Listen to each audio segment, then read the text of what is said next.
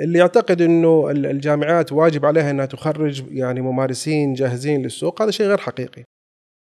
ولا يوجد إعلام بلا أجندات.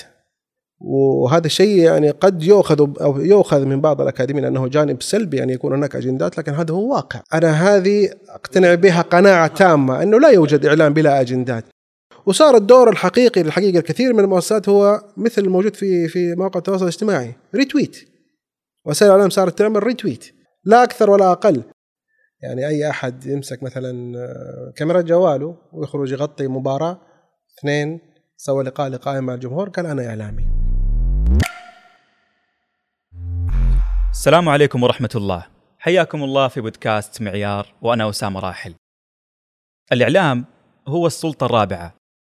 وفي مقولة كانت آه، تقول طلعت عليها قبل فترة الإعلام هو عين الناس. في هذه الحلقة موضوعنا عن الإعلام.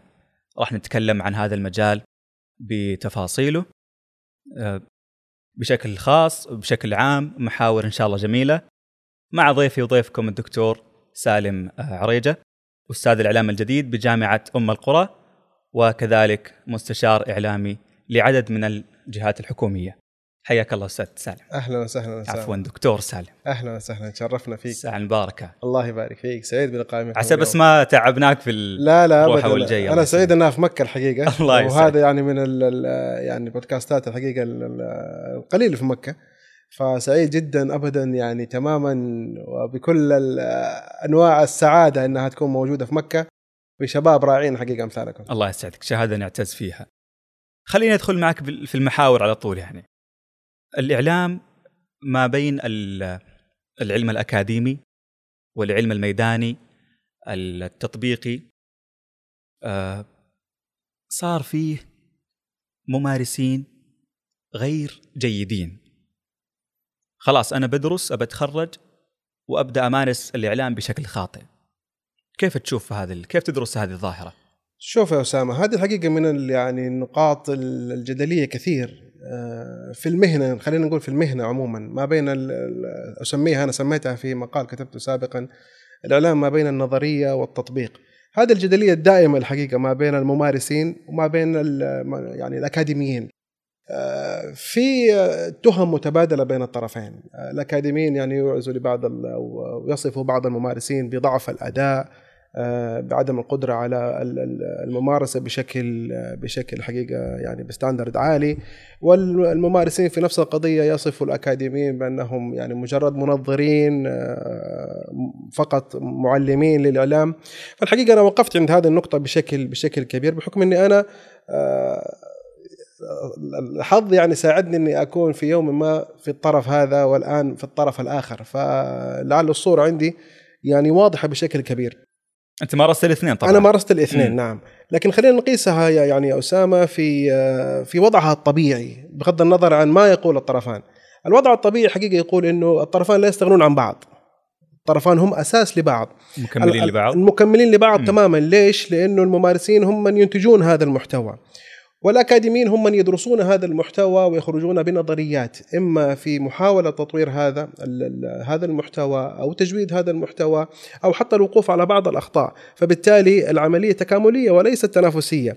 آه، وليس يعني مهم أن يكون الأكاديمي في المقام الأول هو ممارس للإعلام جميل وفرصة جيدة إذا كان ممارس للإعلام يقف على على واقع الممارسة بشكل بشكل مباشر.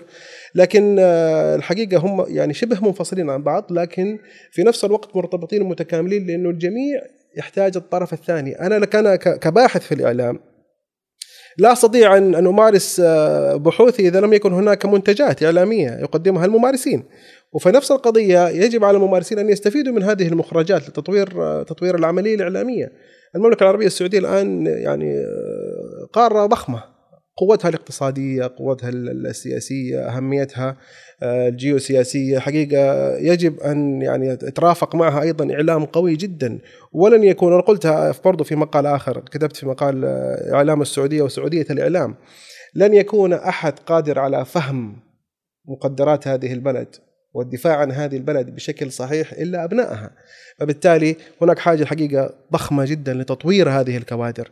لدينا الحقيقة كثير من النخب القادرين على صناعة محتوى إعلامي جيد لكن تحتاج زي ما قلنا نبعد عن هذه الصراعات ما بين الممارسين والأكاديميين ونتكاتف جميعا لهدف واحد وهو الحقيقة يعني النهوض بالإعلام السعودي بشكل يرقى لمستوى المملكة العربية السعودية. يعني بالخلاصة إنهم مكملين لبعض. ما في ما يعني الكفة ما ترجح لأحد دون الآخر؟ تماما تماما. هم مكملين لبعض والجميع في حاجة في حاجة في حاجة الأطراف هذه. يعني الاعلاميين زي ما قلت محتاجين للأكاديميين والاطلاع على البحوث والمنجزات البحثية اللي هم يعملوها. وأيضا الأكاديميين بحاجة إلى يعني حقيقه آه، المساهمة والولوج حتى في في آه، يعني مع الممارسين حقيقة لتوضيح في من خلال المؤتمرات المنتديات. الآن شهدنا يعني منتديات إعلامية آه، بدأت تظهر في السعودية.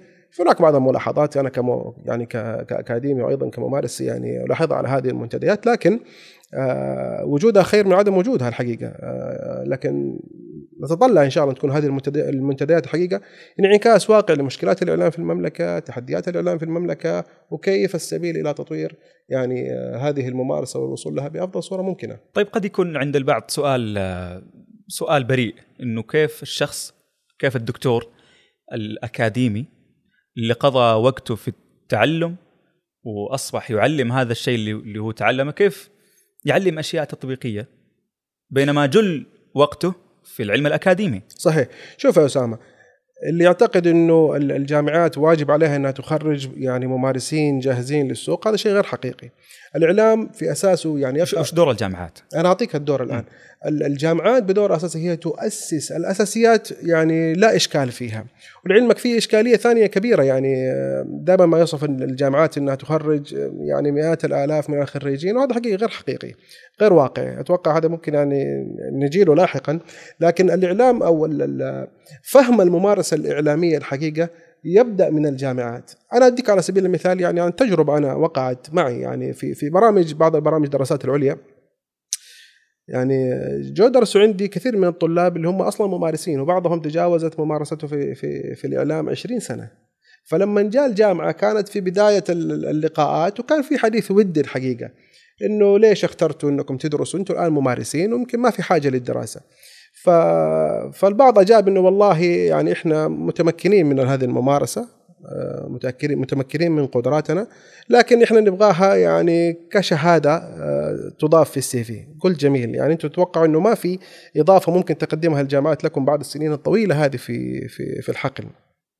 فكان هذا الحقيقة تحدي ما بيني وما بين هذا النوع من العلم اللي هم يعتقدون إنها ممارسة كاملة. فمع مرور الوقت بدينا يعني ندخل في عمق التخصص وعمق الدراسات ما تسمى بالنظرية فهم اكتشفوا كثير من الممارسات اللي هم يعملوها لها أساس نظري وبدأوا يفهموها بشكل مختلف بوعي مختلف بطريقة أخرى.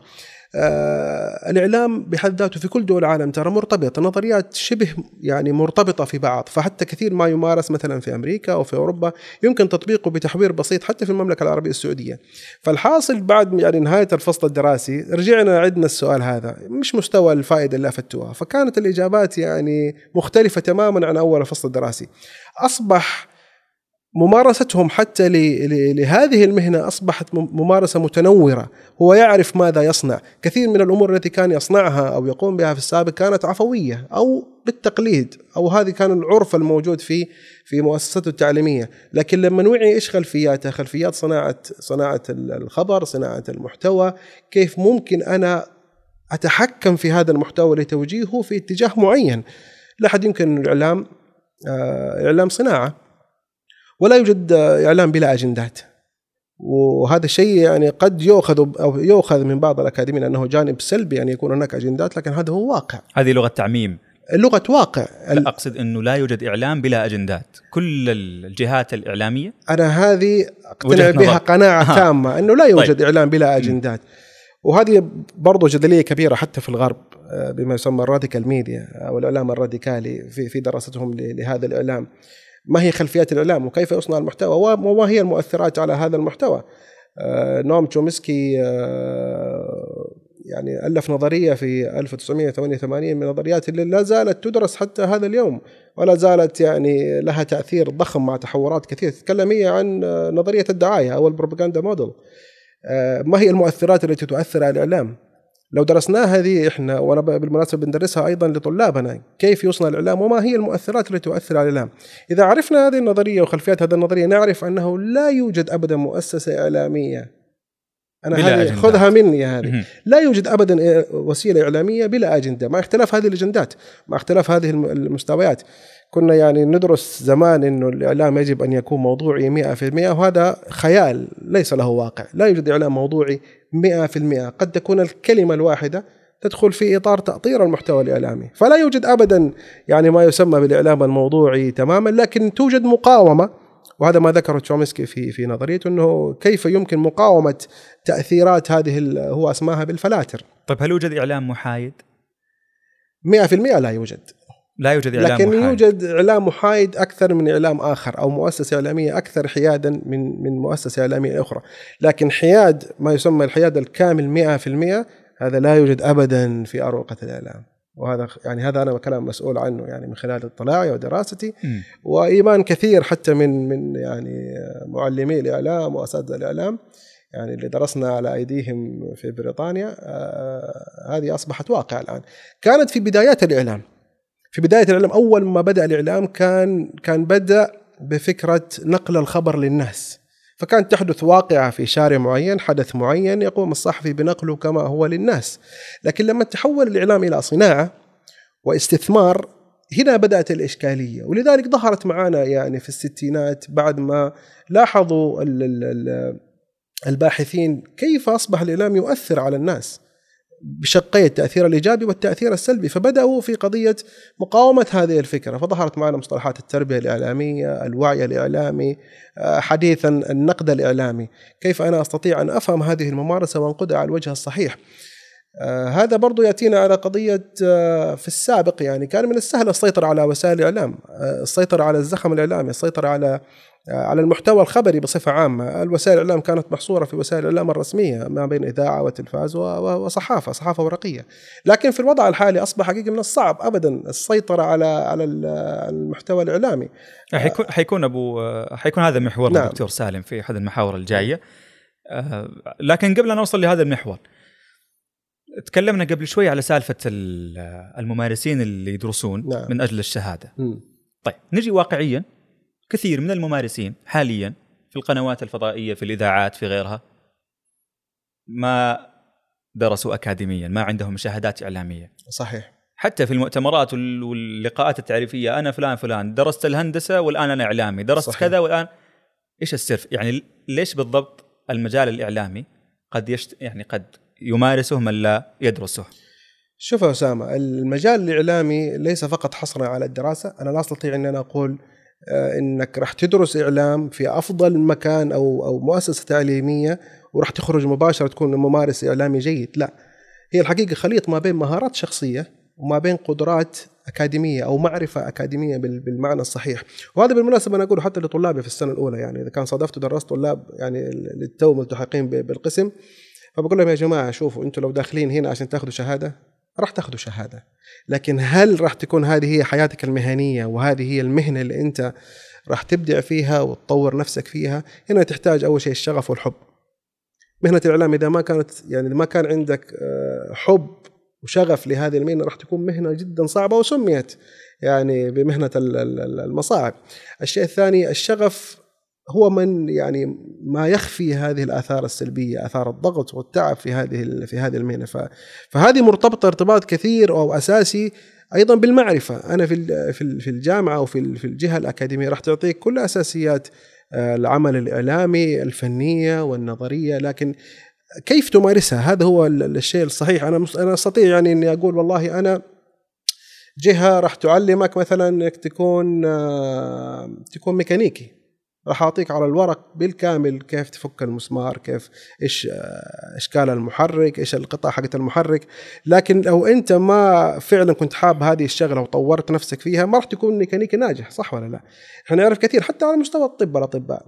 في أطباء مشهورين على مجال يعني واسع في في مهنتهم وأطباء عاديين يعني. يمكن لو أنت ما رحت له ساقك القدر ساقك ساقك له ما كنت حتعرفه صح؟ نفس القضية في في في حقل الإعلام. المعرفة مع المهارة مع مع الشغف هي هذه الخلطة حقيقة والحبكة التي تصنع إعلامي مميز من إعلامي آخر. المعرفة والمهارة المعرفة والشغف. والشغف نعم. ثلاثة معايير أساسية. أنا برأيي نعم هذه يجب أن تكون متواجدة في الشخص اللي ينجح ويبرز في هذه المهنة. طيب الإعلام كتخصص نتكلم بشكل واقعي كذلك مع الطلاب. نعم. بعد ما يتخرج الطالب من الثانوي يبدأ يختار التخصصات بال أتوقع بالتدريج أو باتباع أو بالقدر. أو بالقدر. ونصيب الإعلام في كثير من الأحيان أنه يكون بالقدر أو يكون من التخصصات نعم. الثانوية اللي اختارها الطالب. صحيح. لماذا الطلاب أو نسبة من الطلاب تختار الإعلام كتخصص ثانوي أو جاء جاء ما جاء خلاص عادي شوف هذه حقيقة وغير حقيقة. م. الكلام اللي ذكرته في شكله الأساسي حقيقي إنه كثير من الطلاب يعني يسوقوا القدر إلى تخصص الإعلام أو يرى إنه تخصص سهل يعني يمكن تجاوزه بشكل سهل. لكن الغير حقيقي في الموضوع إنه التقسيمات حقيقة تقسيمات التخصصات في الإعلام آه، فيها شيء من الإشكالية.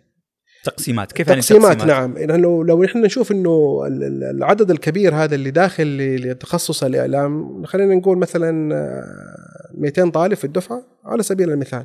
هنلاقي مثلا 180 طالب في تخصص واحد اللي هو العلاقات العامة؟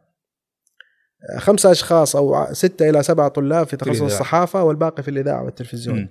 وهذه حقيقة إشكالية كبرى آه، إشكالية العلاقات العامة كجانب رئيس لأنه طبعا حقل الوظائف كما يعتقد كثير من الطلاب أو فرص الوظيفية في تخصص العلاقات العامة واسعة وهذا صحيح وغير صحيح في نفس الوقت ليش؟ لأنه زادت الفرص في هذا المجال لكن في نفس الوقت عدد الخريجين في هذا التخصص ضخم جدا فهي نسبة وتناسب. فأصبحت التنافسية عالية جدا في هذا التخصص. لكن لو جينا الحقيقة في المحرك الرئيس أو ما يسمى بالإعلام الحقيقة والممارسه الحقيقية والتدريس الحقيقي للإعلام نجد ما بين الصحافة والإذاعة والتلفزيون حاليا. أو الإعلام الرقمي آه، يعني كتخصصات جديدة دخلت في في حقل الدراسة الأكاديمية. نجد انه عدد الطلاب فيه لا يشكل بالمجمل 20% من الطلاب. وغالبا إحنا ما نجد إنه الطلاب اللي اختاروا هذه التخصصين اللي هي الصحافة والاذاعه والإذاعة والتلفزيون والاعلام الرقمي آه، يكون حب التخصص والرغبة في التخصص وممارسته هي الدافع الرئيس لاختياره.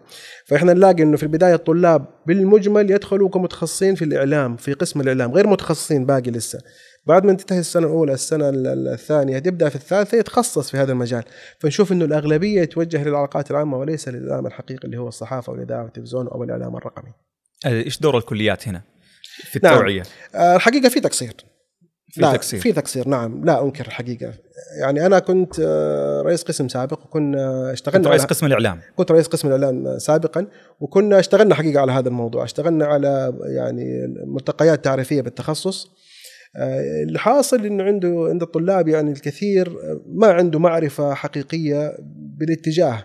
اختيار العلاقات العامة كثير منهم مبني على إشاعات مبني على كلام الناس. مبني على كلام الناس ومبني على تأثير الأقران أو تأثير الأصدقاء.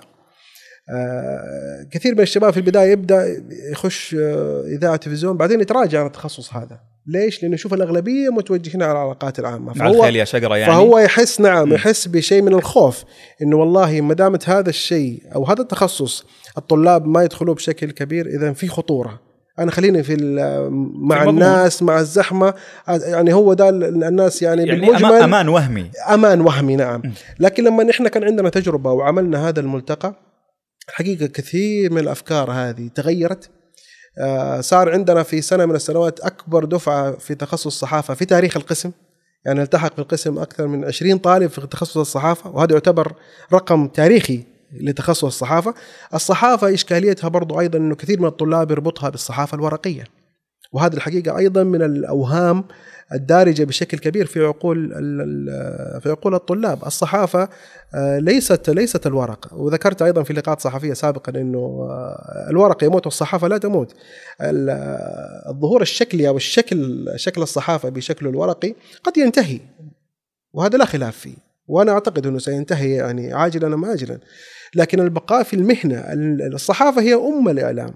لا يستطيع يعني حتى رجل العلاقات العامة يحتاج مهارات صحفية في الكتابة في في التحرير حتى يكون رجل علاقات عامة جيد.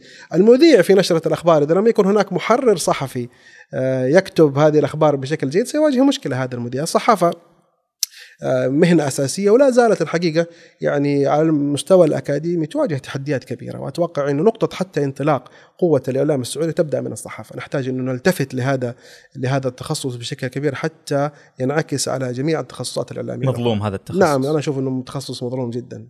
طيب بالمناسبة بس اضيف نقطة يعني أنا درست في مرحلة الماجستير في بريطانيا في تخصص اللي هو الصحافة الدولية فكان مصدر فخر كبير لي. لما أنا أقول أنا متخصص في الصحافة والصحافه الدولية كان الجميع ينظر لها بنظرة احترام وتقدير كبير، الصحافة جدا محترمة في الغرب، يرون متخصص صحافة إنها مهنة عظيمة، مهنة صعبة جدا إنها تمارس، لكن هذا الشيء غير موجود في العالم العربي، الصحافة أصبحت من التخصصات.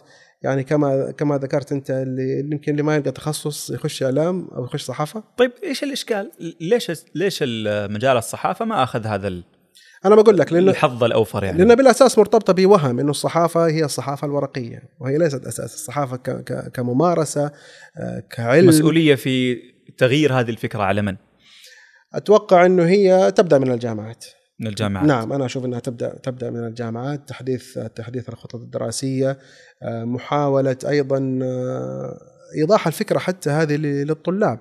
نحتاج نشتغل على مستوى الطلاب كثير ما قبل التخصص هي عملية متناغمة. أنا ما أستطيع أني أقنع شخص بتخصص. هو تخصص يعني ما طرأ عليه تغيير في فترة طويلة. لا نحتاج أن نعمل على اتجاهين. أن نعمل على تطوير التخصص آه، تطوير أدواته، تطوير المعامل الموجودة والأدوات اللي ممكن تساعدني إن أنا أخرج ممارسين صحفيين جيدين. وفي نفس الوقت أحتاج إني أعمل توعية. آه، إذا كان إحنا إعلاميين وما قدرنا نعمل توعيه في تخصصاتنا اذا في إشكالية حقيقه كبيرة.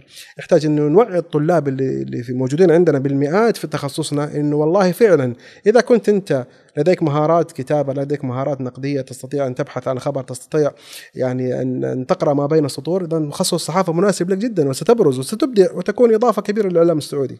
بالنسبة لل... نرجع للدكاتره آه ما بين الأكاديمي والتطبيقي هل يجب أن يكون الدكتور الأكاديمي ممارس؟ لا يجب. والعكس هل يجب أن يكون الممارس دكتور؟ لا يجب. أتوقع م. أنه آه، كلقب دكتور آه، حصلنا على هذا اللقب من خلال الممارسة البحثية النظرية الأكاديمية البحتة.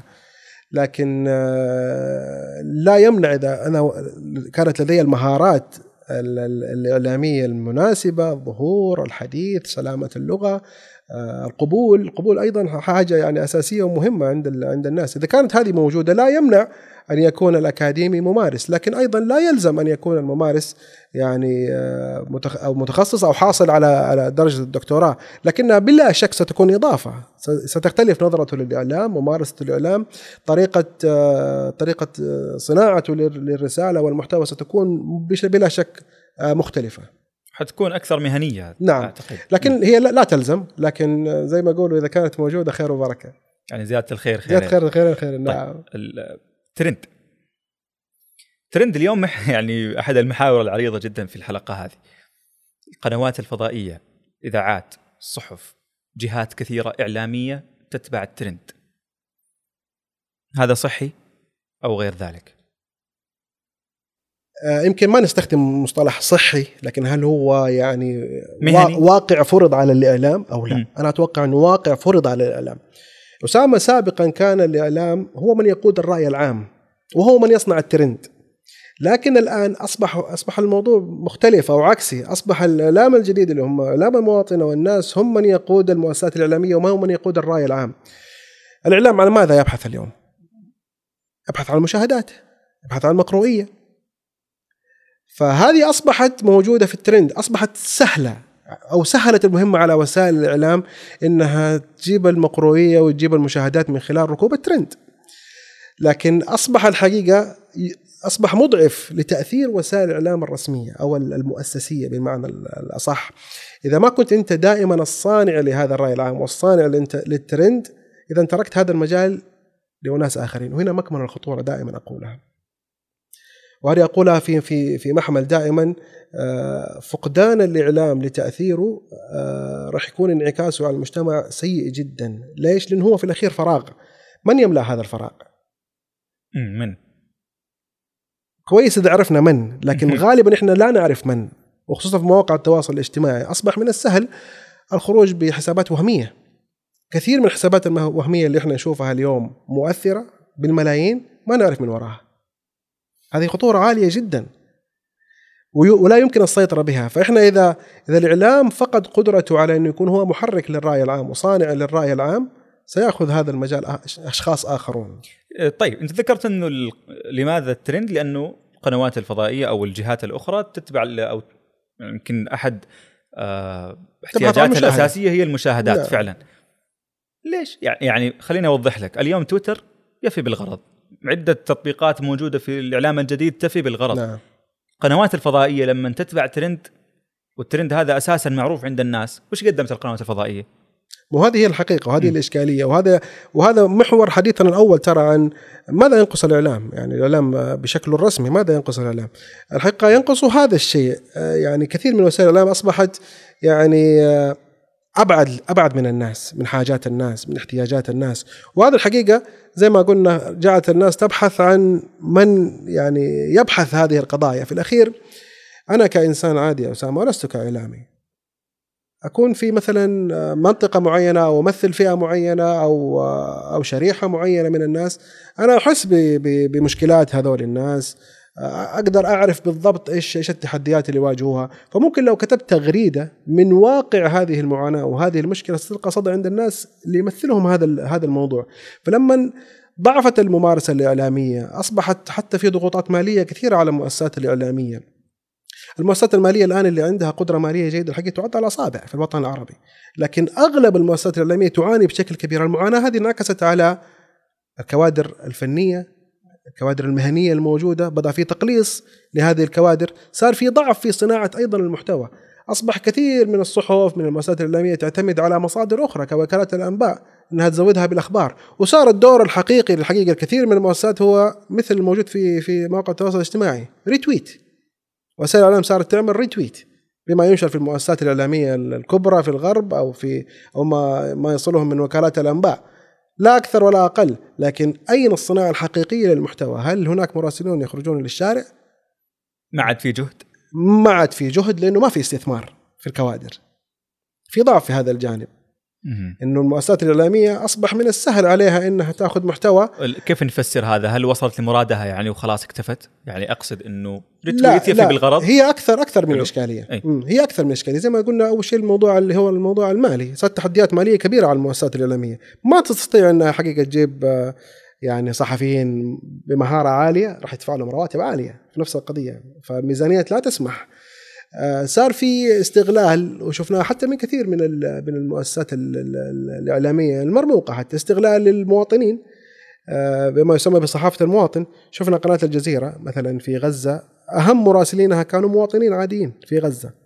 طبعا هذه حلت إشكاليتين. أول إشكالية إني أنا توفير التكاليف. توفير تكاليف إني أنا والله أرسل مراسلين لأرض الميدان. الشيء الثاني آه، في أوقات الصراع والحروب كثير من الصحفيين تجنب إنه يكون أو حتى أصلا الصحفيين المتخصصين في الصراعات والحروب يعني أقلية أقل عدد ممكن يعني يكون موجود يكون في في في هذا التخصص اللي هو تغطية الصراعات والحروب.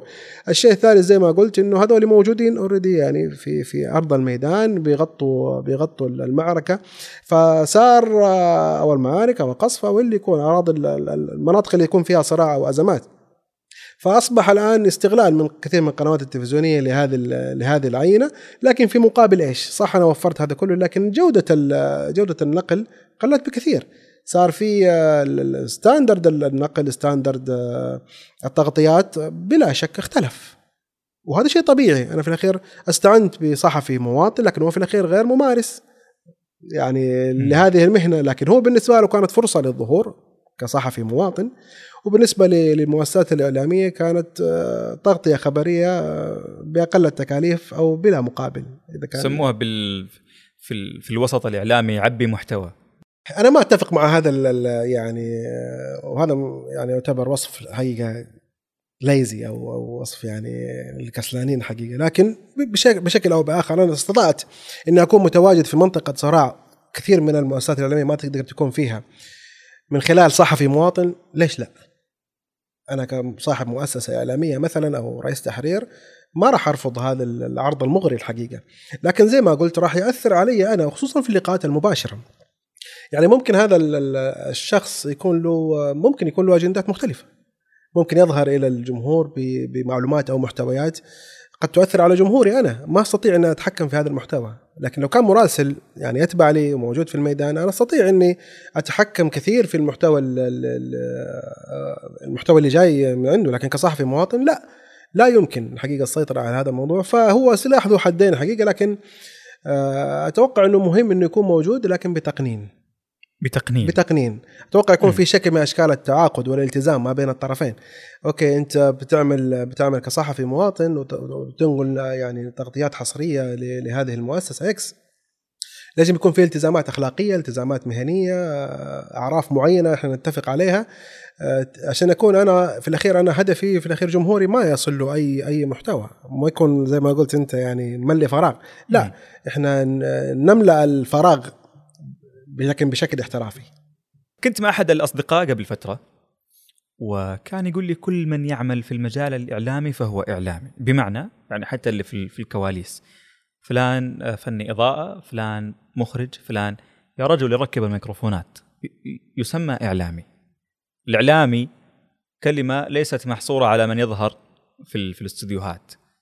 إيش رأيك؟ أتفق. الحقيقة زي ما قلت أنا المسمى هذا أصبح أصبح مسمى من لا مسمى له.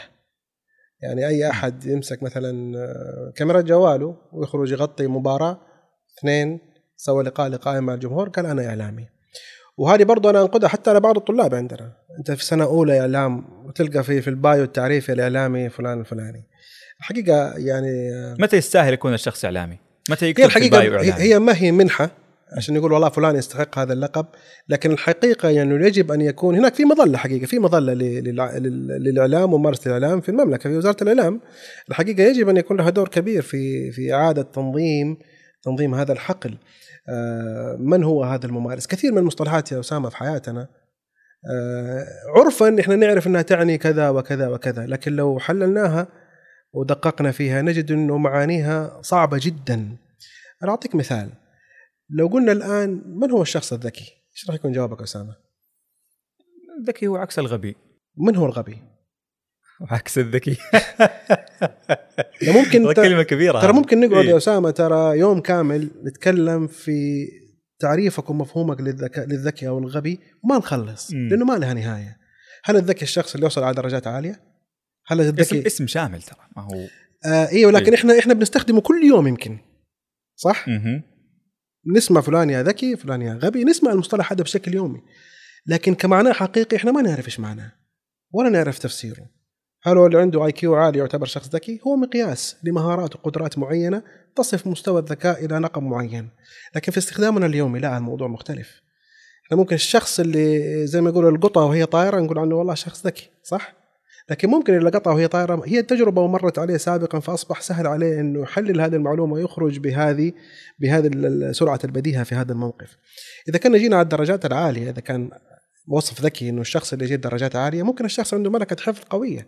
يعني للأسف إنه كثير من من يعني أشكال التعلم عندنا معتمدة على الحفظ.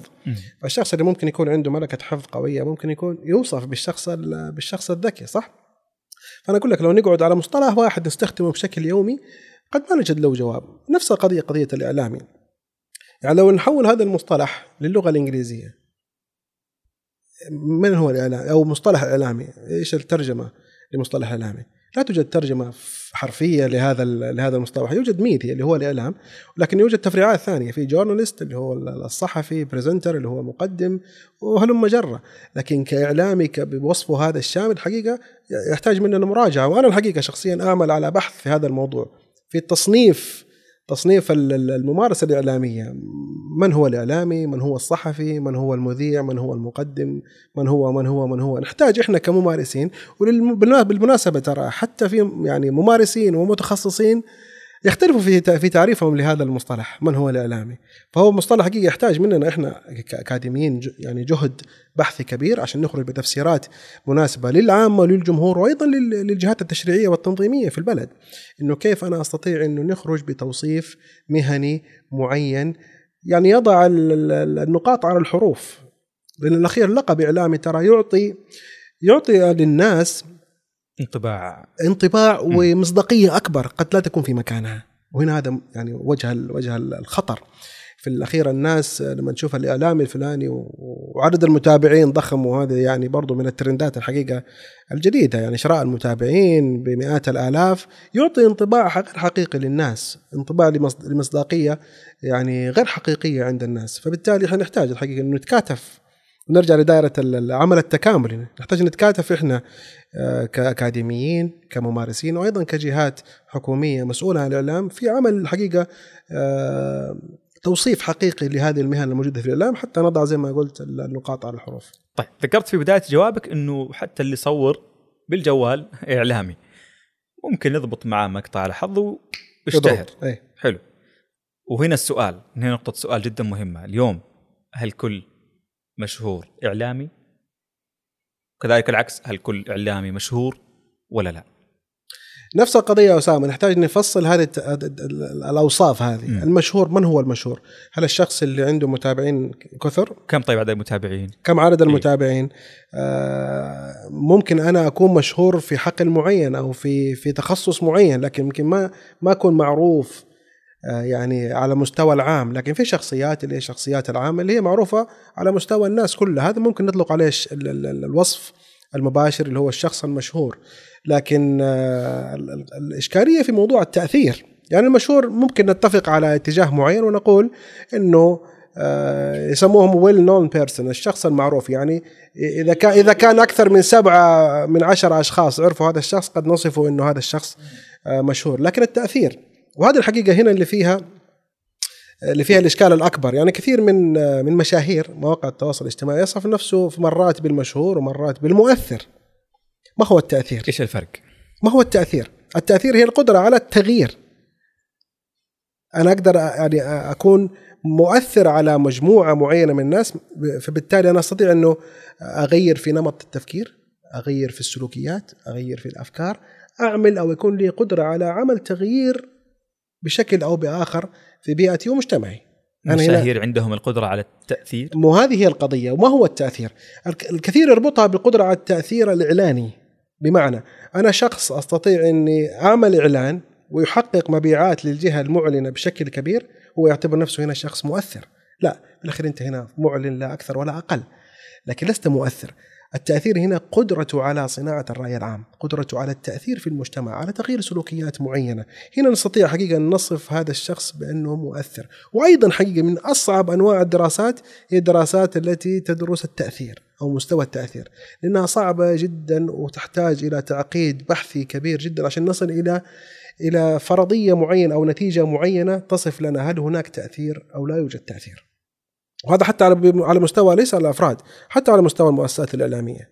من أصعب أنواع البحوث هي بحوث تأثير الرسالة الإعلامية. هل الرسالة الإعلامية يعني لها تأثير وإلى وإلى اي مدى يعني كان التأثير هذا موجود؟ طيب تكلمنا فيها قبل شوي وحنتكلم فيها الحين بشكل أكثر تفصيلا.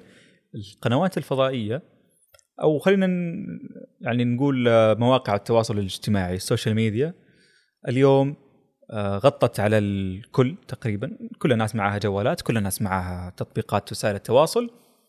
بالمقابل مو كل الناس معها تلفزيونات مو كل الناس تشوف قنوات فضائية. هل وسائل التواصل اليوم هي البديل للفضائيات ولا لسه شوف إذا قلنا مواقع التواصل الاجتماعي أو قلنا إذاعة أو قلنا تلفزيون أو قلنا صحافة اللي هي الصحافه الورقية في الأخير هذه منصات. التحدي الحقيقي هو في الصانع. أنا أستطيع أن يكون أنا مؤسسه أو بدأت كصحيفة تطورت وأصبحت إذاعة حولت نشاطي وأصبحت آه، قناة فضائية. قفلت هذول كلهم وفتحت لي موقع في مواقع التواصل الاجتماعي. في الأخير الاختلاف هنا في الشكل في المنصة. لكن الصانع هو الأساس. فنتكلم إحنا هل هل أخذت مثلا مكان أحد أو لا؟ الحقيقة أنا أتوقع إنه هذا من أنواع الجدليات اللي لا تسمن ولا تغني من جوع. لا هي ما أخذت مكان أحد. كل منصة في مكانها ولكن أقصد الناس.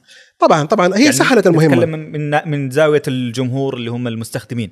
ولعلمك ترى إيه. هذا هذا من يعني من أوائل القرن.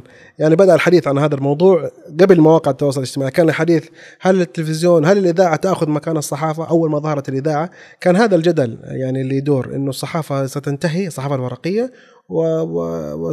يعني ستصبح ال- ال- الإذاعة هي المحرك الرئيس. جاء ذات القنوات الفضائية نفس القضية دارت لكن نجي إحنا اليوم حتى بعد يعني 100 سنة 80 90 الصحافة باقي موجودة والإذاعة موجودة. والقنوات الفضائية موجودة ودخل الضيف الجديد يعني أو ما يسمى بالإعلام الجديد هو خلاص لا- لا- لم يصبح جديد يعني إلى متى جديد؟ لكن موجود معيار الجديد هنا؟ وباقي وباقي. المنصات حقيقة موجودة. لكن هي حسب آه، الاختيار والذائق إحنا لو جينا سألنا الناس أنت متى تسمع الإذاعة؟ أغلب الناس راح يقولون لك متى؟ في السيارة. يا سلام. أغلب الناس راح يقول لك في. السيارة. فأنا في السيارة ما حقدر أستخدم الجوال.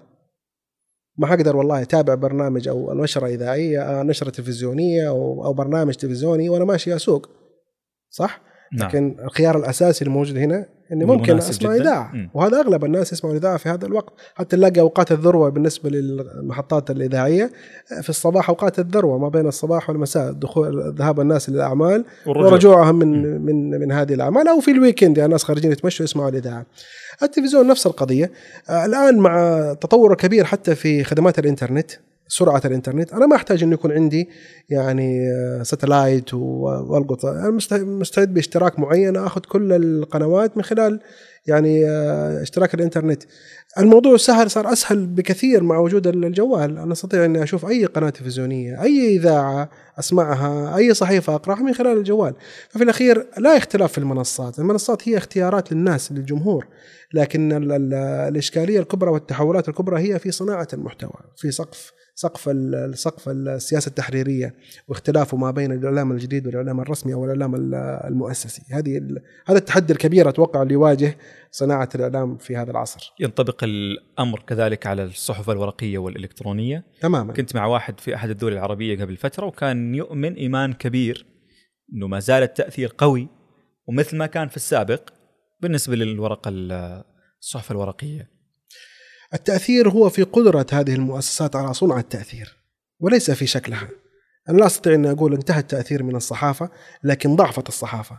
الضعف كان ضعف مهني وضعف تحريري وليس ضعف في شراء الناس لل- للورق. ليش؟ لأنه إحنا نقدر نقرأ الآن كل الصحف في مواقعها الرقمية صح؟ صحيح. نستطيع. لكن التأثير ضعف نقدر نقول إنه مقروئيه الناس لهذه هذه المؤسسات وهذه المخرجات ضعفت. هل بسبب إنه الصحافة كورق انتهت؟ لا. لأنه نفس الصحافة كمهنة ضعفت. الممارسين ضعفوا. الاستثمار فيها ضعف. المعلن الآن يعني آه، الإعلان هو عصب الحياة بالنسبة للمؤسسات الإعلامية. المعلن يبحث عن الترند. مثل ما صارت المؤسسات تبحث عن الترند حتى المعلن الآن يبحث عن الترند. أنا أستطيع إني أصل من خلال شخص مشهور واحد إلى ملايين المتابعين المشاهدين يصل منتجي هذا إلى نسبة كبيرة وبسعر أقل. يعني الصحف زمان كان كانت تصل الصفحة الواحدة مئة ألف ريال عشان تسوي إعلان في صحيفة واحدة. الآن ممكن بنصف المبلغ هذا تحصل يعني عند شخص واحد آه، ملايين المتابعين وملايين ال- ال- ال- المشاهدين. تزداد فرصتي أنا كمعلن إني أنا يعني أسوق لبضاعتي أو منتجي بشكل أكبر. ففي الحقيقة الآن المحرك الرئيسي في هذا السوق هو سوق المعلن. ليش بعض الدول وهذه بالمناسبة تكلم عنها حتى تشومسكي في نظريته اللي ذكرتها سابقا إنه المعلن له تأثير كبير. متى ما انتقل المعلن من منصة إلى منصة أخرى انت- انتقل التأثير أيضا. آه، اليوم عوامل التأثير في الإعلام. آه، بعض الناس تقول تكمن في ثلاثة أشياء في الأحداث أو في الأشخاص أو في المنصات. وين تكمن اليوم عوامل التأثير في الإعلام من وجهة نظرك؟ أتوقع أن الثلاثة مع بعض. مجتمعة. نعم. مجتمعة. كيف؟ الحدث الحدث قد يكون مؤثر بحد ذاته. ولا أحتاج أنا يعني إلى وسائل إعلام حتى حتى يعني تنقل هذا الحدث ويكون مؤثر. لكن قد يكون هناك رغبة في زيادة التأثير بزياده الضخ الإعلامي حول حدث معين. وهذا نشهده كثير الحقيقة وهذا جزء أيضا من الأجندات اللي تكلمنا عنها. أنا عندما يكون هناك حدث معين قد يكون حدث هامشي. لكن بزيادة الضخ الإعلامي الكبير حول هذا الحدث أنا أعطي شعور بأهمية كبرى قد لا تكون حقيقية عند الناس. لكن في الأخير الناس يصدقونها. وحدث كثير في الحوادث يعني على مستوى العالم. أحداث قد تكون هامشيه لكن يضخمها. بعض الأحيان يعني بعض الأحيان بعض المؤسسات الإعلامية من تصنع الأجندات معينة هي من تصنع الحدث وهي من تضخم الحدث وهي من تجعل منه أكثر أهمية أو تجعله في أولويات آه، أولوياتها أولويات عند الناس من خلال الضخ الكبير هذا موجود. قد يكون الناس بحد ذاتهم مؤثرين، الشخص يعني زي اتفقنا على على وصف المؤثر آه، في هناك أناس قد يعني آه، قد يكونوا هم الحدث. ونلاحظها كثير في في المجال الرياضي في شخصيات دائما تكون تحت مجهر الإعلام. لانها هي تكمل نفس الدائرة دائرة المشاهدات ودائرة المتابعة. فنلاقي الشخص هذا هو من يصنع الحدث بعض الأحيان.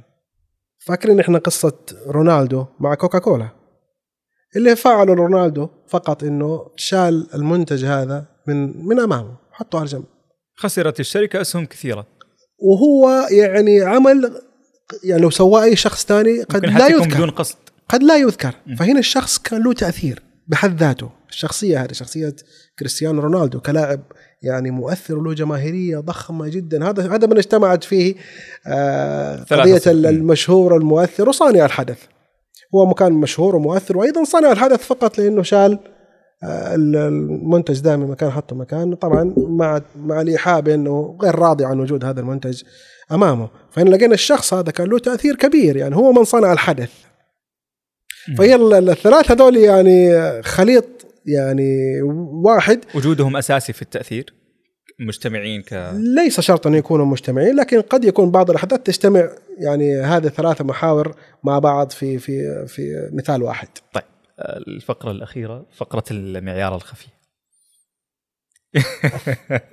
لا سؤال طيب معلش أوكي الأمور طيبة. في الرياض قبل فترة كان فيه معرض اسمه مستقبل الإعلام أعتقد. نعم.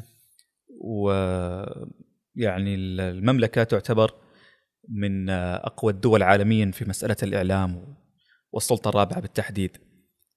وكذلك في مؤتمرات تقام بخصوص هذا المجال سواء على مستوى العاصمة، مستوى جدة، مستوى مدن أخرى. ما هو مستقبل الإعلام في المملكة؟ الحقيقة يعني عشان أكون واقعي آه، بدأت في تحركات ضخمة جدا مبشرة جدا بمستقبل أفضل للاعلام في المملكة العربية السعودية.